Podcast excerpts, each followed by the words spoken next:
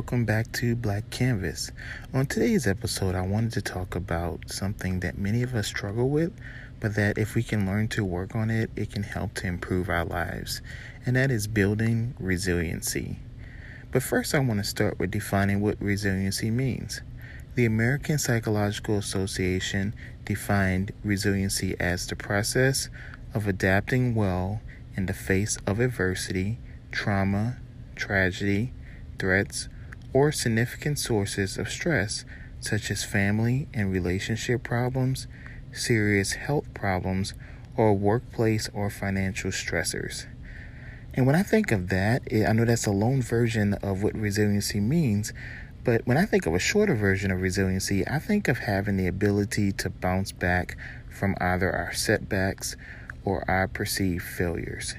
And when we think of bouncing back, it means that we have the strength to be able to persevere, but at times it can be really hard to build resiliency when we've been faced with failures from the past experiences, either in relationships, with our jobs. For some of us, it can just be bouncing back health wise. It can be really stressful for us to feel that we can build that resiliency.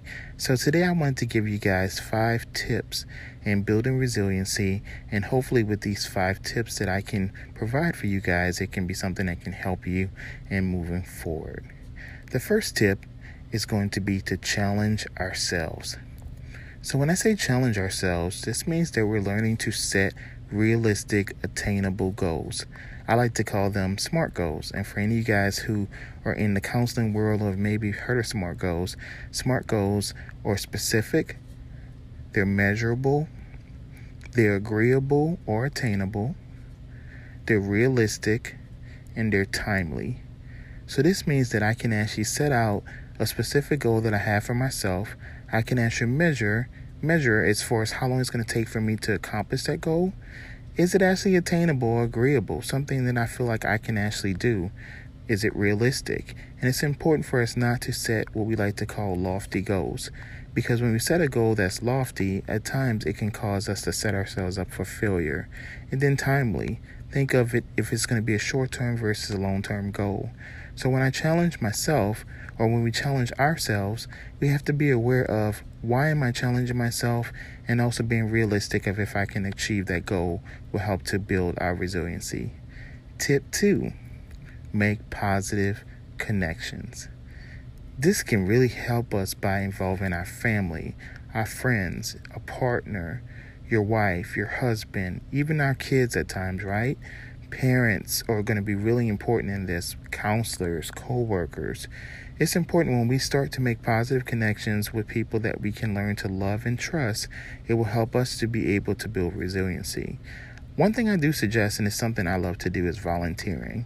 So if you volunteer possibly at a faith based program, or maybe actually going to self help groups and being able to be there to volunteer to help serve coffee, or to be able to say a kind word to someone, or for some of you guys in recovery, maybe sponsoring someone, it's going to be important when we start to make positive connections. We can help to grow, but it will also help to rebuild our own self esteem and help us to go on the right path. Tip three Changing is a part of growth.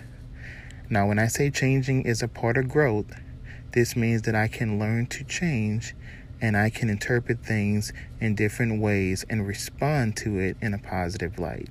So when we think of that, I think of the serenity prayer. It says, God grant me the serenity to accept the things I cannot change, the courage to change the things I can, and the wisdom to know the difference.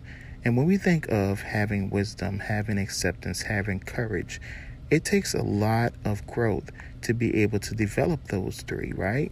But also learning to change means that there's going to be times I might have to accept circumstances for what they are and realize that I can't change the other person or their own perspective, but I can still benefit by knowing that we have differences, but I can still be able to understand someone despite our differences. So when we're changing, we have to remember in growing, there are going to be times that we're going to have to let certain people go in our lives, or we're going to have to learn to take people on that ride with us. And then hopefully those individuals will be able to learn from our experiences how to grow as well. Tip four build self confidence through self discovery. So, when I think of building self confidence through self discovery, I think of us getting to a point where we can start to trust our instincts. And that means that many of us are going to experience hardships and we're going to experience tragedies at some points. But it's important for us to grow from our mistakes and then for us to create a vision for ourselves so that we can go through our own perspective and we'll be able to actually have an optimistic view on life. So it's important when we think of self confidence, it's not something we can just build overnight. It's something that we have to prune, we have to grow. It's kind of like a flower, right? You plant the seed and you actually have to watch it grow. So when we start learning to build self confidence, then we can discover those parts of ourselves that are beautiful. And tip five take care of your well being. So, this means that we have to pay attention to our wants and our needs, and that we can engage with our inner self to discover our feelings and create maybe possibly a feelings wheel or for some of you guys a mood diary that we can actually monitor those changes related to our mood and how we're feeling each day. And then we can learn to take care of our mind body and spirit. I do suggest exercising or even eating healthier or getting an adequate amount of rest. These ideas will really help us as far as improving our well-being and one thing I love to do, you guys, is positive mantras.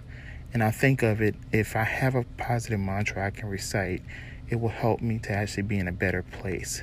So, one quote that I would like to leave with you guys is one of my favorite quotes by Miss Mary Holloway. And it says, Resilience is knowing that you are the only one that has the power and the responsibility to pick yourself up. I want to repeat that for you guys. Resilience is knowing that you are the only one that has the power and the responsibility to pick yourself up. And I think that when we realize our power and our strengths, and we can actually be responsible for picking ourselves up, then we can go in a positive direction. I hope you guys enjoyed this podcast, and I want you to remember that resiliency is something that we can learn to build, and it can help us by learning our emotions and our feelings and being able to actually share with others what did we learn about ourselves and going through negative experiences and coming on the other side and feeling better about ourselves. I hope you guys follow me on Facebook. It's Tuma's Gift, T U M A apostrophe S G I F T. And if you guys have any questions or comments, please email me. Let me know what you're feeling on the horizon 321 at yahoo.com. And let's remember to embrace our uniqueness because the world is our canvas.